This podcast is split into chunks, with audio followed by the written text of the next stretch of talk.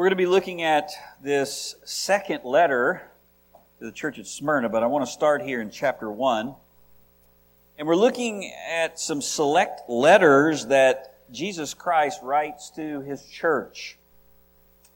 We're doing that before we head back to Romans and also start our spring semester evening series on the end, the, the eschaton. And the Lord sends these letters to his church in order to encourage them to persevere, which is what I pray that it will do in your life and also in my own. And while Jesus is described here in chapter 1 in this exalted vision, a vision where John falls like a dead man, Jesus also wants his church to know that, that he's present with them on the earth.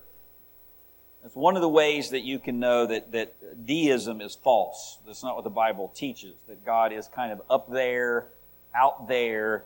He's, he's kind of created everything and spun it in its orbit and then let it go. He, he's not aloof. He's, he's present. He's not out there. He's in the midst of your life, in your heart, in the church. He wants them to know that, and he wants them to know that he sees their need, and he's also provided for it. There's no problem that you face that God is not already working on a solution. Someone told me that recently, and it was helpful. He's Lord over both. He's Lord over the problem, and He's Lord over the solution. He, he's marked it out from the beginning. He knows the beginning from the end. And, and so, any trial or problem or difficulty that comes into your life, God's not responding to that, reacting to that. You may be playing catch up, but the Lord is not. He already has designed the solution. It's already in the works. It's already fixed. It's already done. You just might not know what it is yet. And so here, he sends word to these seven churches, seven messages that follow after this vision. And the messages are personally addressed to each church with specific instructions. But as a whole, Jesus is reminding them he's not forgotten and he's not forsaken his church. And he hasn't done that to you this morning either. He's aware of all they're going through, and he's in their midst. Look at this introduction, this opening statement in verse 4 of the letter, book of Revelation. It says, John, to the seven churches that are in Asia, grace to you and peace, from him who is and was and who is to come, and from the seven spirits who are before his his throne.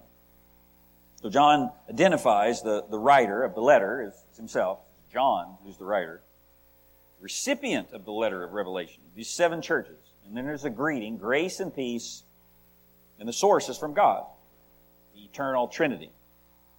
And the fact that John identifies himself as the, the writer actually lends credibility to the book of Revelation because most apocalyptic writings are written under some pen name fakes were, were claimed to be written by Elijah or uh, some other significant figure to try to add to weight. I mean, if you got a letter from Elijah who was already dead, well, that, that would be, that would be, ooh, big. John is the one who receives this, simply writes what he received and accurately communicates the greeting to the seven churches that are in Asia. I mean, did you ever wonder why there are seven, only seven letters? I mean, there are other churches in 90 AD, early 90s. Uh, I mean, there were Peter, Paul, Timothy, Titus. I mean, men that you never heard of before have planted churches all over the land of Israel, Asia, indications as far as Spain. If you remember, that's why Paul's writing to the Romans. This is 90, early 90s AD. I mean, Colossae is just a few miles from, from Laodicea. And they don't get a letter. I mean, Jerusalem had an assembly, Antioch had an assembly, Rome, Corinth, Thessalonica. I mean, the answer to why only these seven is both practical and spiritual. It's practical because it's, it's geographic. I mean, the specific seven churches were the major cities of the Roman province. They're addressed in order of the FedEx route except there wasn't any FedEx in those days. The order of the courier who would, who would actually deliver the, re- uh, the letter. No UPS, no FedEx in those days. So the entire letter of Revelation would have been circulated to each church. No printed Bibles. A lot to to provide, uh, you know, these documents to the churches. But so Ephesus is first because it's the port city, and then Smyrna, and then Pergamum, and then Thyatira, and Sardis, and Philadelphia, and all the way down to Laodicea, and you can just you can just see the route that they're traveling right there. It's practical, it's geographic. The second reason is spiritual. Why only seven? There was no need to address every church because the issues and the messages are representative of every church. And God knows His church, knows His churches. I mean, you think about it. There was a letter that was written to uh, to the Corinthian church, First Corinthians, but you read that today and it applies, doesn't it? I mean, the same issues going on in Corinth are going on today because God knows His churches and and there's common issues that are, that are going on. Which also means that the, the messages in the letters here, these seven letters, are not only for these seven churches, but all the churches of Paul's day. These seven letters were also for Corinth and Rome. And then, of course, they're for us today because Revelation itself is inspired scripture, the words of the Lord. Did you notice how the message to Ephesus ended last week? Look at chapter 2, verse 7. This is how we ended last week. He who has an ear, let him hear what the Spirit says to the churches. Plural.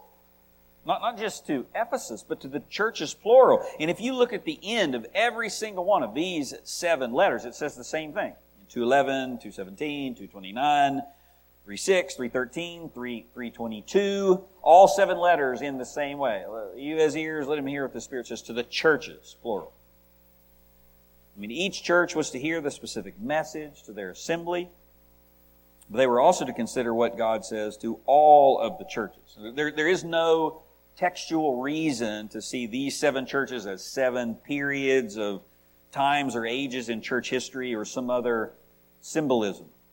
These are real churches, and through them, the church is greeted. And look at the greeting. The greeting in verse 4 is grace and peace. Grace and peace. You need some of that today? Grace and peace?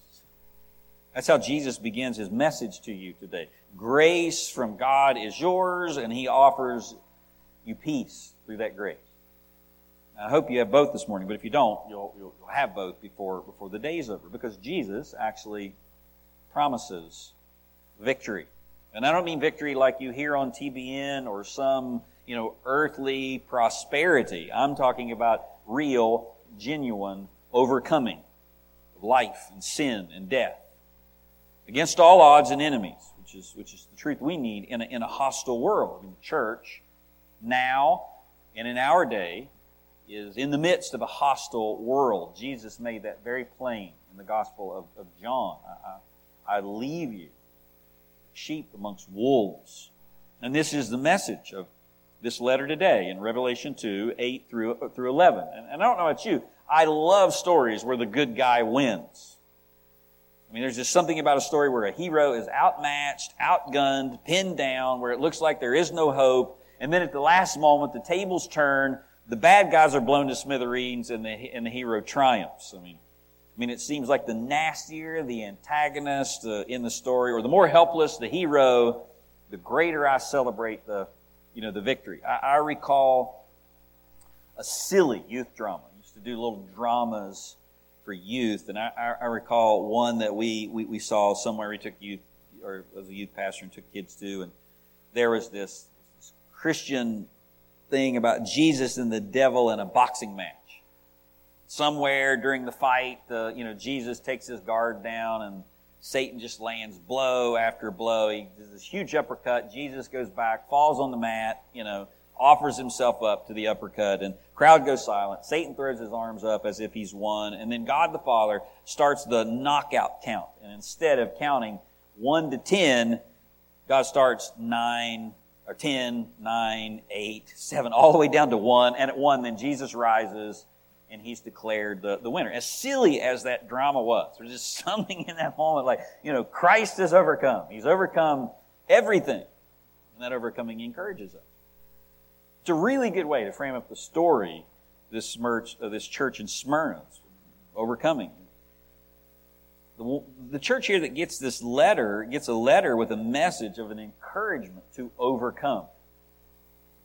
And Smyrna is a church that's being pressed down. They're being singled out by the Romans, afflicted by the Jews in the city, and things are not getting better, they're getting worse.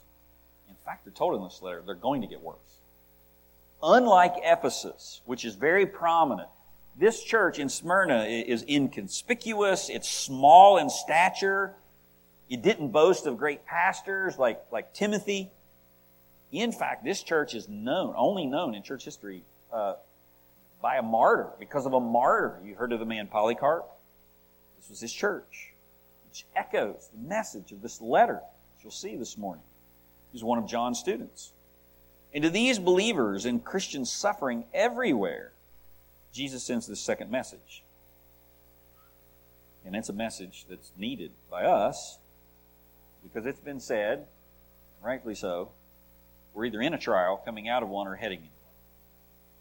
And regardless of where you're at, regardless of what you're going through, you might be going through a trial. You might be in the midst of suffering this morning. You may have just come out of one. Jesus wants you to remember you will prevail because of Him.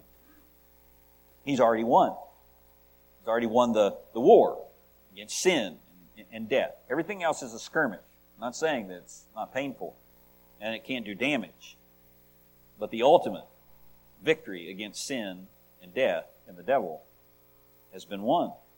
You and I need to walk by faith, not by fear, and not give up. The, the message here, though, is short. It's only four verses verses 8, 9, 10, and, and 11. But it contains precise encouragement on how not just to survive the trials of life, even when they're sincere, but actually overcome in, Christ in this letter is unlike the others because it does not contain a rebuke. I don't know if you paid attention. We haven't been in the letters long enough to pick up any patterns. But there was a rebuke to Ephesus. They did these things right doctrine, discernment, and, and one other, but, but they, there was a rebuke. They, they, they had walked away from the, from the fresh love that they had to begin with, that, that had drained out. This letter does not contain a rebuke from Christ.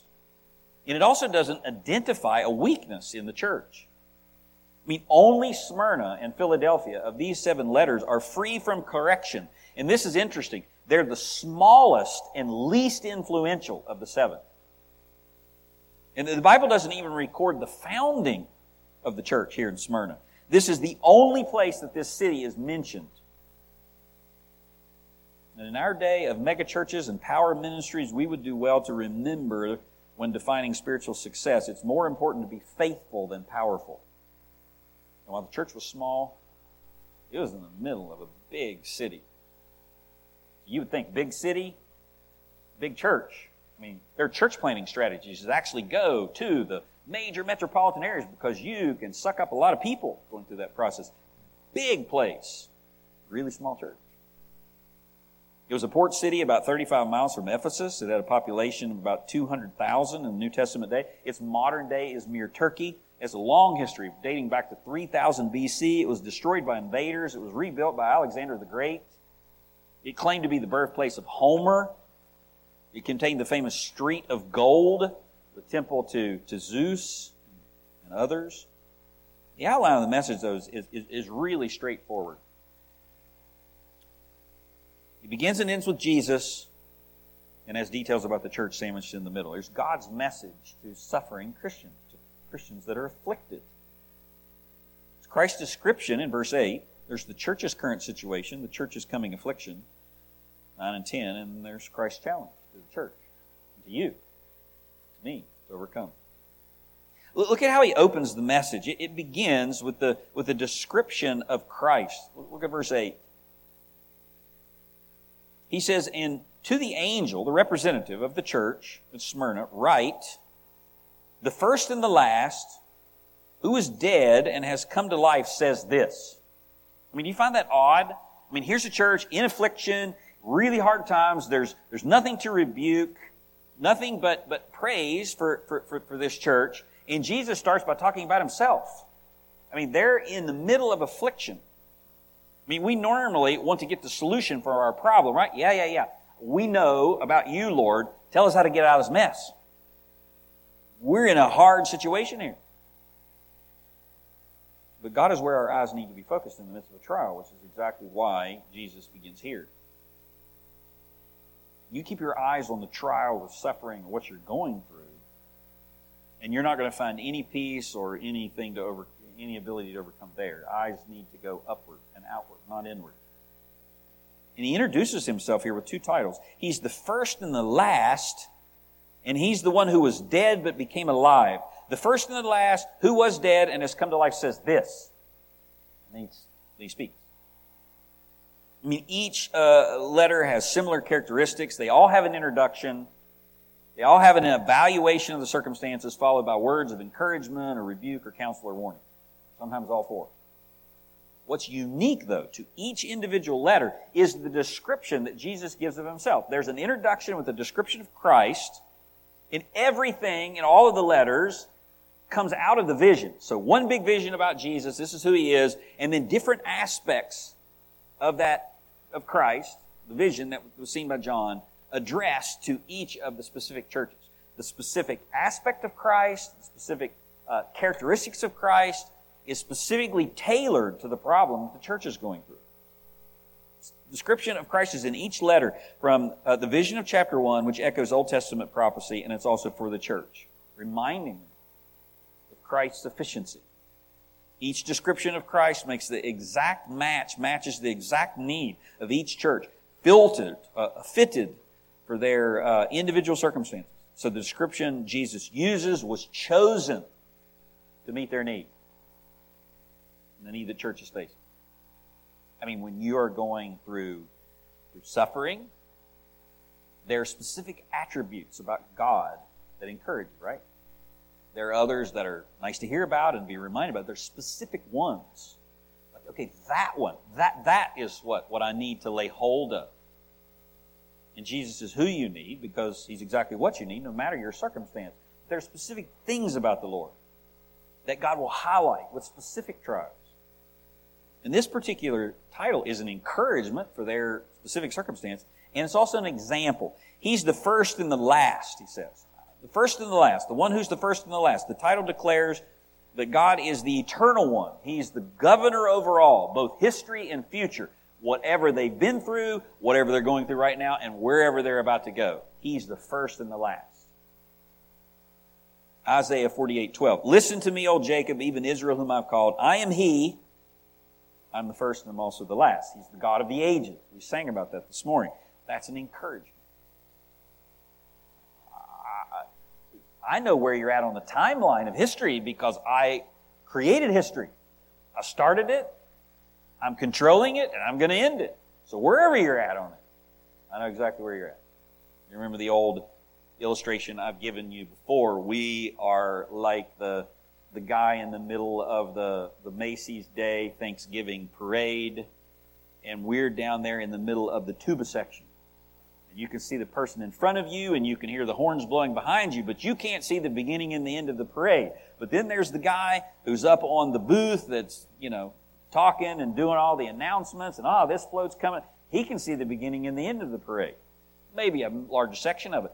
God can see the beginning and end of history. He's ordained it all. Nothing is, is by chance. He's the God of the ages. So this is an encouragement. He's the first and the last.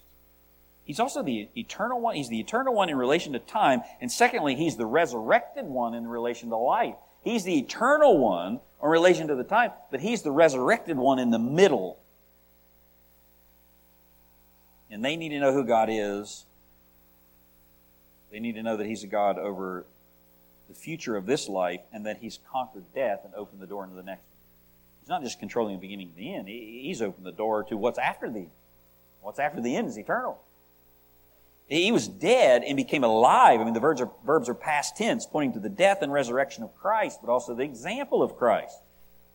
I mean, the eternal one, who was the first and the last, became our incarnate and was made dead a reminder that even the eternal Son of God became willing, a willing subject to rejection and persecution resulting in death. He came into his own, his own received him not.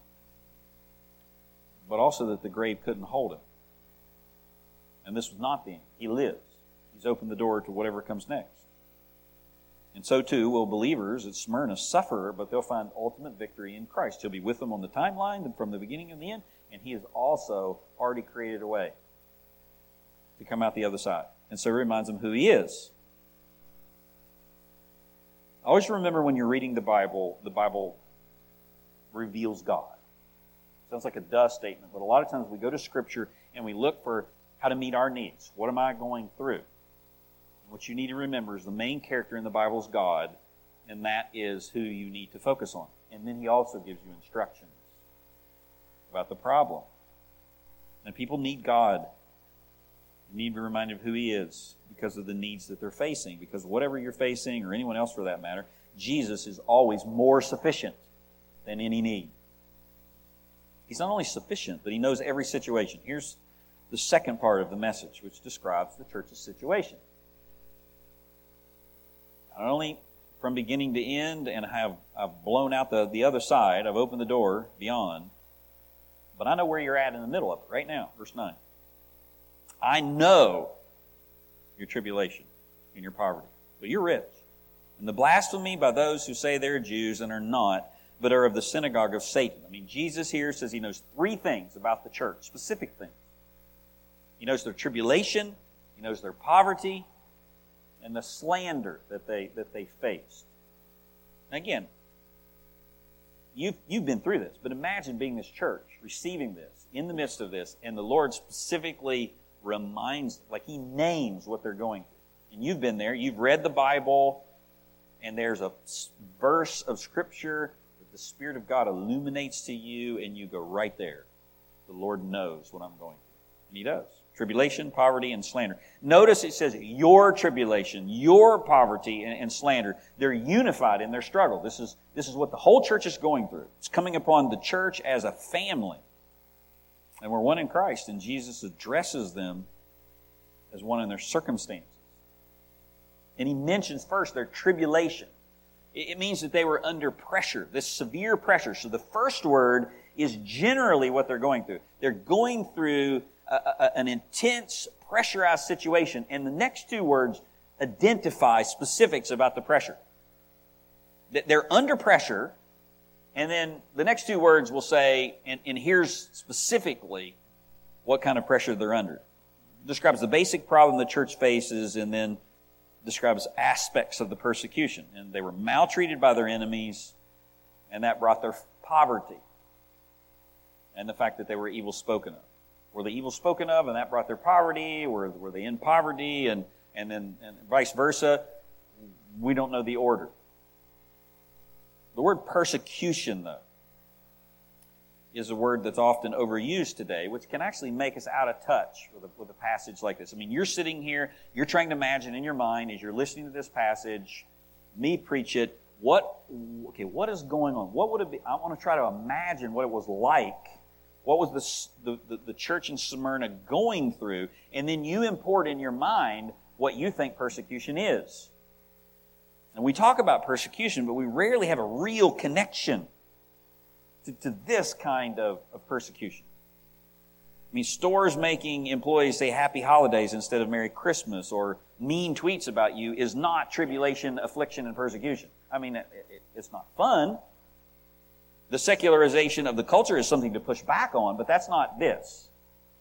Not to that level. I mean, it can lead to that, but that's not what this church is going through. I mean, the closest thing that, that I remember as a church ever coming into this kind of genuine pressure and slander happened years ago at TCS. The narrative that was spun that was patently false. People lied, believed it, and then just the world unleashed on the church and the, and the school.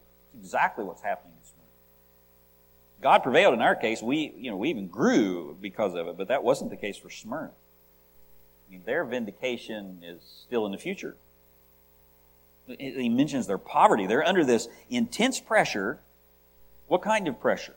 Well, pressure that poverty brings. I know your tribulation and your poverty, but you're rich. It's not real poverty.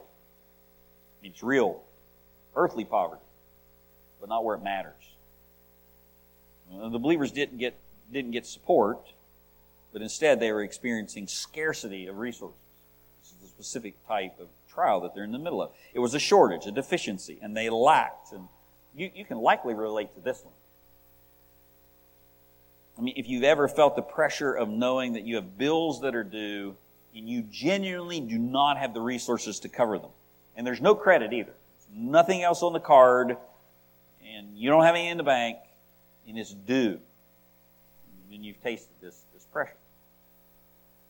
It's an amazing pressure. Consumes you. You lay awake at night thinking about what you could sell or how you could get a job to make extra money to relieve the pressure. And in Smyrna's case, they were lacking resources because they were Christians, because they were believers, not because they're bad choices. I mean, when I look back in my life, when I felt that just tasted that pressure of too much month at the end of the money, it, was not because I was a Christian typically. It was because I made a bad choice or a series of bad choices. And the Lord helped me, even in the midst of that. He's gracious, even to people who make bad decisions.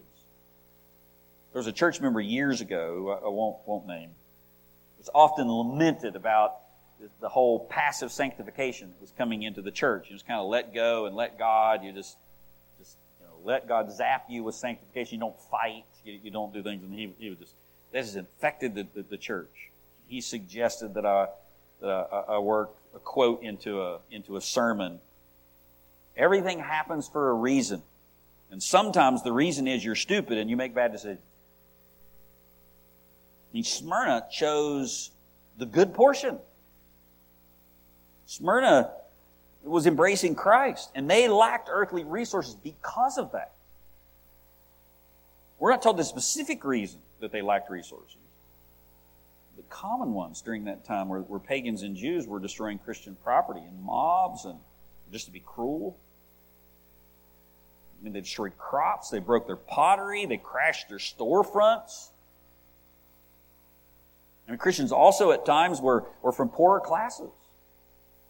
So they didn't have much to begin with. They didn't have much to begin with when they came to Christ. And then when they came to Christ, then, then, then pagans were, were doing horrible things. I mean, James 2 5 tells us that God actually chose the poor.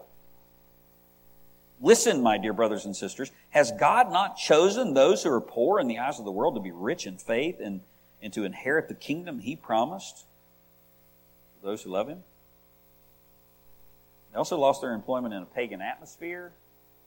This is not a friendly place to Christians. I mean, you didn't want to employ people who were pariahs or viewed as outcasts. I mean, if you were in Nazi Germany, you didn't hire a Jew, even if you weren't for Hitler's program, because it was just easier to avoid them. I mean, it's, it's, they're a problem.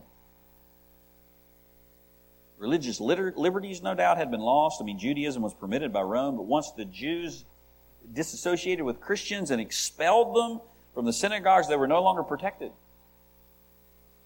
But most likely, I mean, all those things there, but also most likely, they lacked because Christians were, these Christians were generous givers. They gave according to their ability and, and, and beyond it. I mean, now that's, that's convicting. I mean, I mean, if you give out of worship or others' needs, then you don't stop when it reaches an uncomfortable place for you. And the third description here, the general one, under pressure, that came from their poverty, it also says they were slandered. They were evil spoken of because they were, they were Christ followers. And their poverty added to the narrative. The, the word that's used here is the same word used about God, blasphemy. They were blasphemed. It's closely related. Mean, the slander, to slander God's people is to blaspheme Him. Again, James 3, 9 through 10. Book of James this morning. With it, talking about the tongue, with it we bless our Lord and Father, and with it we curse men who have been made in the likeness of God, in the image of God. From the same mouth comes both blessing and cursing. Brethren, these things ought not to be. It says if you speak evil about someone, you're actually speaking evil about God because they're made in his image.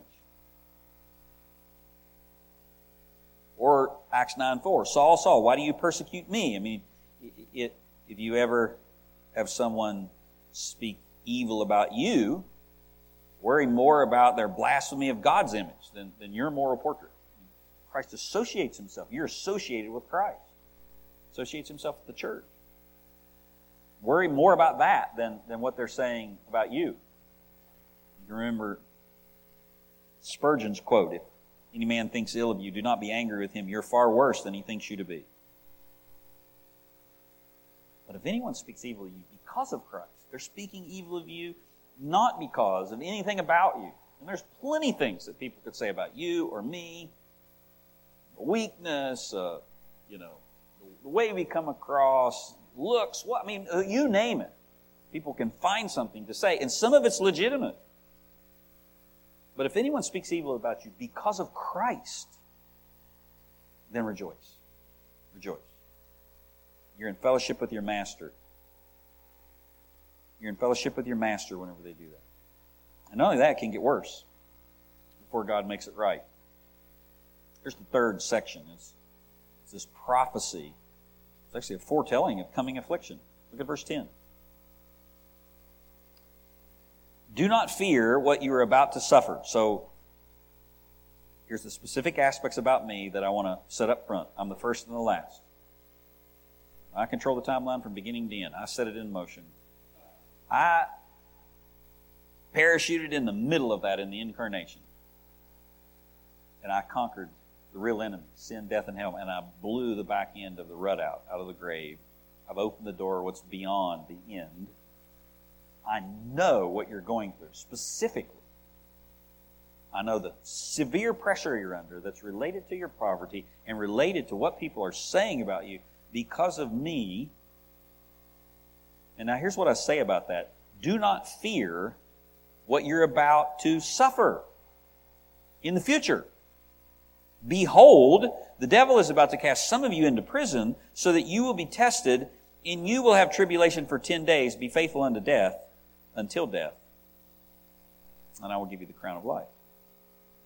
He says, Do not be afraid about what is to come. And you're sitting there listening, going, Well, now, How's that encouraging? I mean, I'm already suffering, and you're telling me more's coming. I mean, you would expect this to say, this, this is what our flesh would expect. And he says, Do not be afraid about what is to come, because it's not coming. I've stopped it. I'm the Lord and you're following me and I've averted the difficulty. I've struck down your accusers and now you may enjoy the peace of an opposition free ministry. That's what you would expect it to say from a human standpoint, but that's not what it says. It says it's coming and it's going to get worse. He says it's imminent and unavoidable, evidenced by the words about to come and behold. It has an impish source. Satan is mentioned twice and has an intended purpose. And if you're about right in the middle of this message thinking, ah, I don't know exactly how encouraging this, you know, this is, then you might need to go back to, and, and, and deal with the ownership issue, which I'll talk a little bit more about later. You, I mean, you understand that at the moment that you claimed Christ and that Christ claimed you, you died. That, was the end of you at that point. The moment which Christ laid hold, that he claimed you, and you bowed the knee to him, I mean, that was the dividing line. I mean, that's when you died. That was the end of you. And, and that was a, a praise the Lord, that was an end of you. Because what ended was, was a sinful wretch and someone who was headed to hell and didn't love God, that person's gone. And now you've been given new life. You're a new creation in Christ Jesus. You, you are a, you you've been given a new life. And that new life is in God. And that new life is His. It's His to do whatever He wants to do with it. You have no rights. You have no anything. But you're in the hands of a good and loving God. So if you're in here trying to negotiate suffering and trial in the midst of life, and whether that's comfortable or whether that's not, you might need to go back to bedrock and say, wait a minute. I'm already dead. Like, like I've died. I'm no more. And what I am now, I'm, I'm Christ's, His, in His hand. He's free to do with me whatever He chooses to do, and He's good. He has chosen good works that He has laid out. And I'm in the midst of those good works. And those good works just happen to be right now in the midst of, of a suffering, of, of trial. He says it's imminent and it's unavoidable. And he still tells them that this is an encouragement. And it's encouragement because they know that they're already dead. The increasing persecution was in addition to the pressure and the poverty and the blasphemy they're already facing. And Jesus uses two words to tell them about its increase. It's looming, it's inescapable, but not out of his hand. He says it's about to. Mello is used twice. Behold, it's coming, he says. There are times, and I'm thankful for this, there are times the Lord does not inform us of what's coming, right? He doesn't. He even tells us sufficient for the day or the troubles thereof. Give no thought about tomorrow. You can't even control tomorrow. Your life's a vapor. You don't even know whether it's coming you know, I am really glad the Lord doesn't tell me about the difficulty coming Monday or Tuesday or Friday, because then all I would be doing the rest of the day is going, okay, how am I going to deal with that? What am I going to do on Monday or dreading Monday? Or if I was told nothing bad is going to happen or difficult, you know, is on Monday, then I'm resting on my laurels. It's, it's okay. I'm not praying. I'm not doing it. The Lord is wise. And yet there are other times that the Lord has told us and will tell us what, what is coming. In His wisdom, He knows that the knowledge would not be helpful to us. And there are other times He knows that it is. And here's the case where the Lord specifically informs the church of what is coming so that they may prepare themselves. This is exactly what Jesus did to the disciples, isn't it? In the upper room before He dies, He prepares His disciples and He tells them about what, what's about to happen. He tells them in general all the way through. I'm the Messiah, I'm going to Jerusalem to die. And then when it comes time, when the pressure is going to be intense, then he draws them near and he speaks to them. Words, he prays a high priestly prayer in front of them. He encourages them. He washes their feet. He, he, he, he, he, he shows great compassion for them. And then, even in the Garden of Gethsemane, he takes Peter, James, and John and he says, Pray that you might not enter into temptation. It's coming coming. Pray. And even when they fell, when they didn't pray, and they weren't prepared, the Lord preserved them, because He'll not lose one of the sheep. Like Jesus did with the disciples, He's, he's telling them to prepare. He informs them of the source. I mean, the source of the affliction was not God, it had a human and a spiritual agent. I mean, humanly speaking, the, the, the slander and trouble came from those who called themselves Jews but were not, the text says. These are the men like Jesus said in, John, you're of your father, the devil. And these are real people in real places who did these real acts, but the one behind their hatred and their deeds was Satan. Uh, Satan in Hebrew means adversary. You have an adversary. The church has an adversary. God has an adversary, and he's real. And one of the ways he works is to try to lull you to sleep that he's not real. He's always hated God's people. He hates you. He hates God. And he always will. So don't be surprised if the world hates you or slanders you or calls you a bigot or doesn't like the gospel or a homophobe or whatever it is. Don't be troubled whenever that happens. It likely means you're on the right track. Now, it's entirely possible. It is. It's entirely possible that we're offensive to people because we're knotheads. And if that's the case, don't be a knothead. But most of the time, the pressure that you come from the world that's genuinely associated with Christ is because it's associated with Christ. And you're associated with Christ. It likely means you're on the right track and God has good purposes in that. Look at the purpose in verse 10. Do not fear what you're about to suffer. It's coming, something in the future. Behold, here's the source. The devil is about to cast some of you into prison so that you will be tested. That's better than temptation. Satan wants to tempt you to sin. God tests, allows testing. It's, it's for a specific good purpose. God tells them what Satan intends, and he also tells them what he will accomplish. The Lord's intended purpose is that you may be tested. Christians suffer in the world for a reason.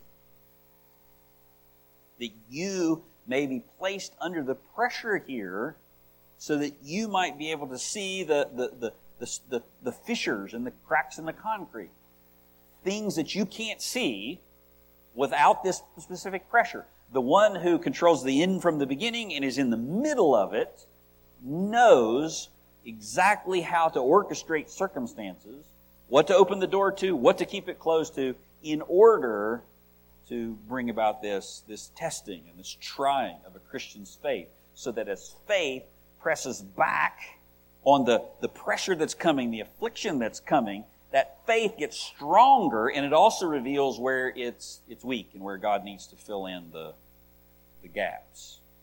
It's always doing something for your faith. It tests it and it strengthens it. That's what James 1 says. James, we're in secondary scriptures in James this morning. You know it. Consider it all joy, my brethren, when you encounter various trials. Knowing that the testing of your faith, pressure comes, faith presses back against that.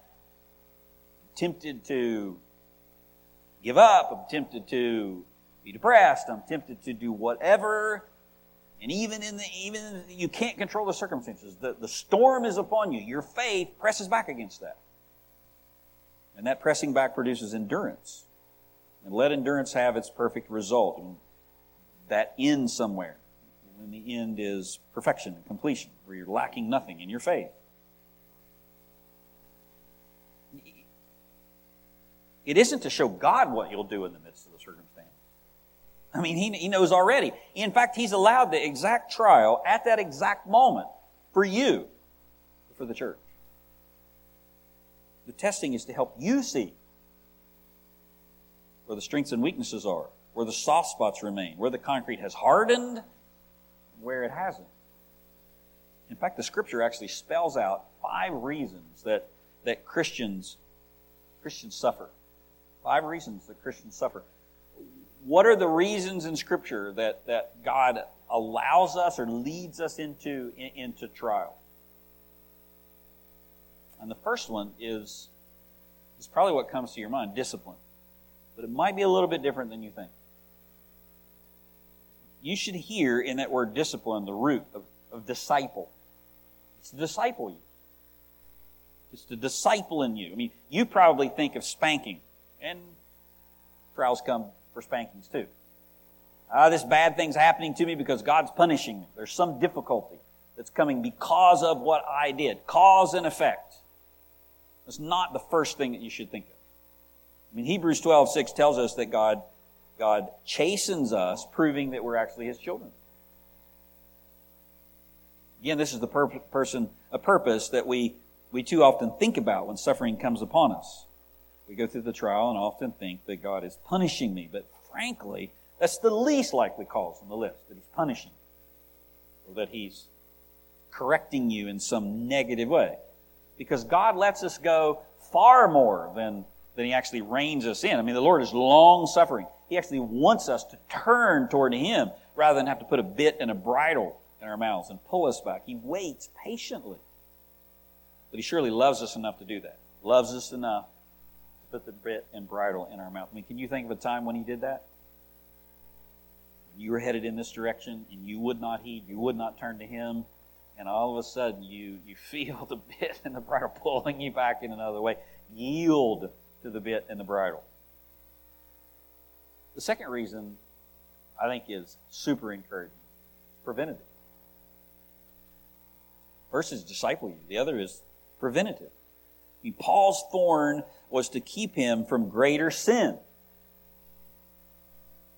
Now, this one is such a promise.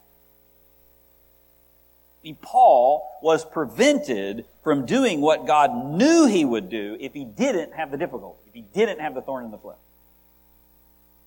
I mean, listen, don't assume that all of your, all of your restrictions and limitations are bad.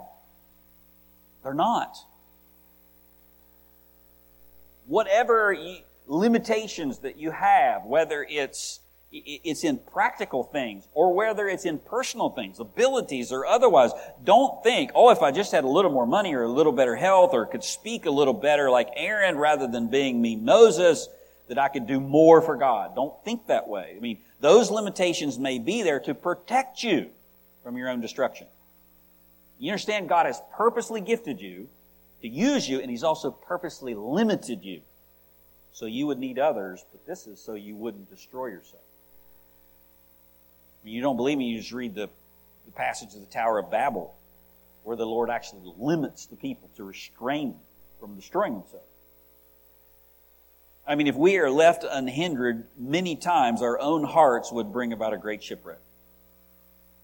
One writer said, Don't always assume every contrary wind that makes you lower the sail is evil. It just might be God keeping you off of the reef that you can't see. If the sail's still up, you go right into it. Listen, far more Christians have been destroyed by prosperity than poverty. Far more. Far more. Pastors have fallen and Christians have fallen from gifting rather than their limits. I mean, if you're the type of person where everything comes easy, be wary. It might sound good, it might feel good, but it might have you in a really bad place. And if you find accomplishments are harder and require more faith and more labor, rejoice. I know that's not what it feels like. I know that's not what delights the flesh. Believe me, I know. I'm like you. But it's true. God typically uses the least likely to succeed. You remember those pictures in the yearbook? Most likely to succeed, you know, biggest this, whatever that. The world says this guy, this girl is most likely to succeed. That's not who God uses. God uses the least likely to succeed. The person in the yearbook that you would go through and you remember that guy, whew. Everybody made fun of him. That's the guy that the Lord will use. The third reason is for a greater testimony. Acts 9:16, Paul it says Paul would suffer greatly, a great many things for God, and in turn be a greater testimony He's suffering because of testimony. I mean, suffering is a stage upon which God displays his might, and a believer displays his or her faith. That's what the Lord's work's all about, making much of him. I mean, your cancer, though not caused by God, may be your platform to be used for God. Your spouse's sin, though grieving to Christ, may provide you a great ministry for you to testify to others. Your battle with regular afflictions. Soften your heart to receive more of Christ and help others to do the same. One writer said, God does not make the mess, but he knows how to turn a pig into bacon. Especially when it makes a wallow in our lives. He doesn't make the mess, but he knows how to turn that pig into something really good. Testimony. Fourth is education. Romans 5 3 through 5 says, Tribulations works patience. I don't pray for patience. You really need to, one sense. Tribulation will bring it. There are things, you listening? There are things about God that would remain unlearned in our lives apart from suffering.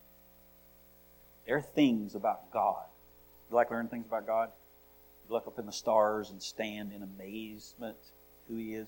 There are things about this God that you and I would not be able to learn outside of suffering.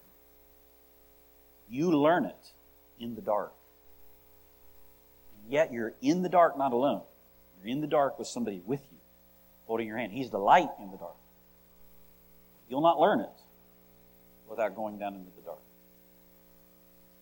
You may not learn the fullness and the sufficiency of Christ if you are never hungry. You never lack. Suffering teaches you things that you cannot learn anywhere else. The fifth reason is God's granted you a privilege. And again, listening to this privilege, go back to the bedrock. It's a privilege if you don't exist anymore. You're, you're gone. You, you're already dead. The life I now live I live by faith in the Son of God who loved me and gave himself for me. We are not to suffer as an evildoer, but those who truly suffer for Christ are associated with his suffering. And that's a great privilege. We're never more like our Savior than when we love and give. God is love, and His love was so great that He gave His only begotten Son. So sacrificial giving and love from others. You're never more like the Lord than then. And you're never more like your Lord on earth than when you're falsely accused and persecuted for His name's sake. You're associated with Him because of this. And then God tells this church what their suffering will be. Look, look at verse 10. Do not fear what you're about to suffer. Behold, the devil is about to cast some of you into prison. I mean, this is what's coming. It's going to be imminent and it's going to be short and it's going to be imprisonment. And notice it says, so that you'll be tested and you will have tribulation for 10 days. So it's imminent, it's coming, and it's going to be short. It's imprisonment and it's a short period. 10 days. Symbolic period of imprisonment. God will provide a way of escape. But for some, that would be death, which leads us to this, this final point. It's Christ's challenge to overcome. Notice what the Lord tells them. He tells them the difficulties coming ahead of time. He tells them that the difficulty won't be for all. It says some of you will be cast into prison. The, the, the ones that have been chosen for, for that specific suffering because he knows who can handle it and he knows who he can't. Don't worry about the Lord not knowing where you can handle it or not. He's not going to put you in the midst of something that's going to crush you. So some will go, not all. He tells them the purpose, it's for testing, and he tells them it's going to be limited, and then he gives them the silver bullet to obey this command, do not fear. And that is the promise of heaven, future home. The trump card for any difficulty or suffering is that the worst thing that can happen to you is to go to heaven and you see the Lord face to face. That's the worst case scenario. So if that's the worst case scenario, anything less is surely endurable. That's why you're not to fear. That's why they're this idea that God is for you and He's going to either sustain you for His glory or take you to Himself is, is at the beginning and the end of this. There's nothing to fear under those parameters. You see it? He gives two commands. Do not fear, be faithful unto death, and finish it. Fear not, be faithful, and finish it. Until death. Keep going.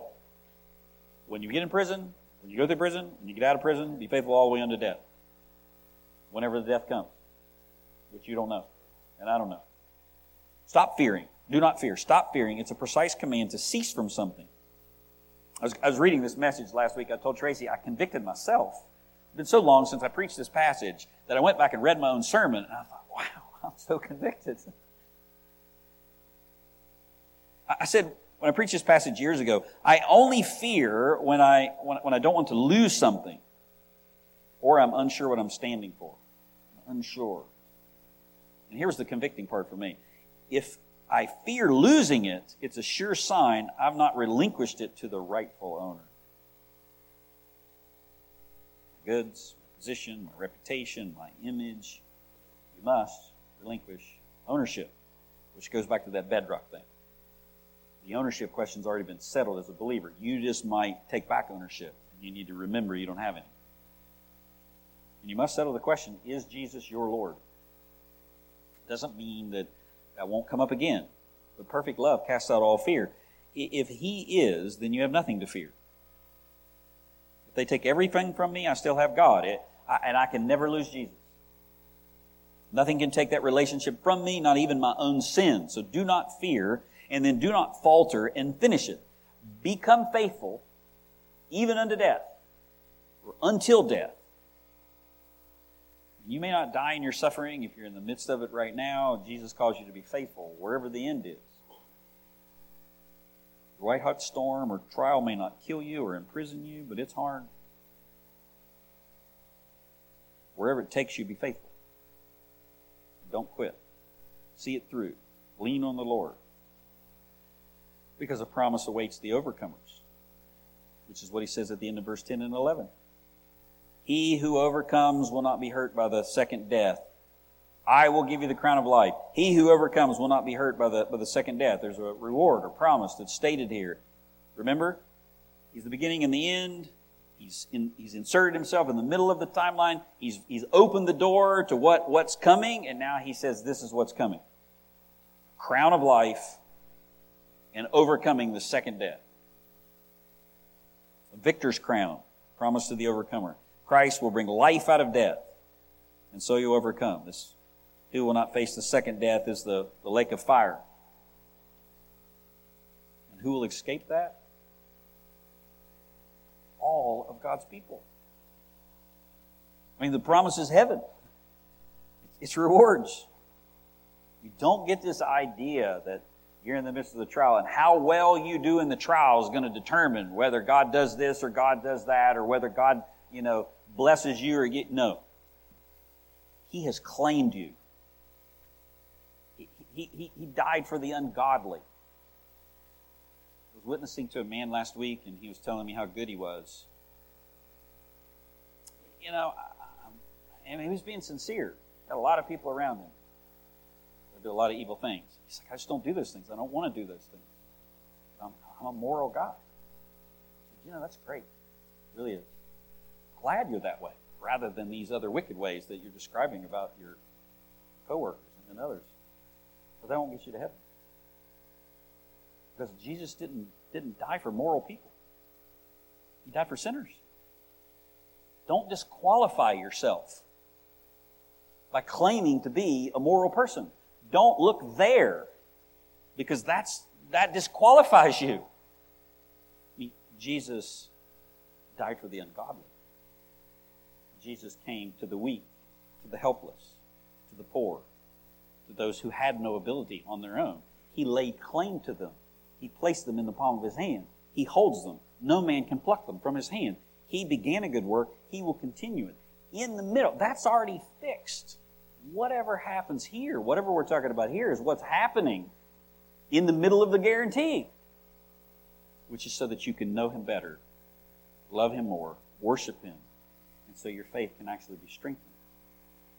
And He'll help you in the midst of it by reminding you who He is, the fact that He's in the midst of it with you. He knows specifically what it is, He's in control of all of it, and He's already promised the victory at the end. That's encouraging, isn't it? Let's pray.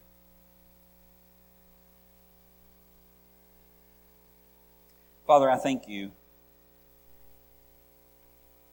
that even in the midst of trials, things can be confusing. Be weak and feel weak. We need to avail ourselves of the graces, prayers of others, your people, your word. And even then, it can be hard.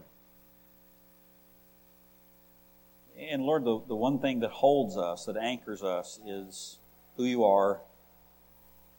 Your words cut through the darkness. Words are light. You give a, a lamp to our feet, a light to our path. And the promise that, that we, this is not our home. This is not the end. This is not reality. It, we live here, but this is, this is not it. It's coming is where our true hope is. Anchor us in both of those places, who you are and hope that is to come. I pray for anyone this morning, Lord, that's in the midst of a trial, or maybe coming out of one, that they would be encouraged that you, you know, and you'll help them. And anyone who doesn't know the true peace of Jesus, they would have that today by, by giving up their life. The end of them. Oh, you bring something wonderful out of that, Lord, a new life. You care for it until the end. pray this all in Jesus' name. Amen.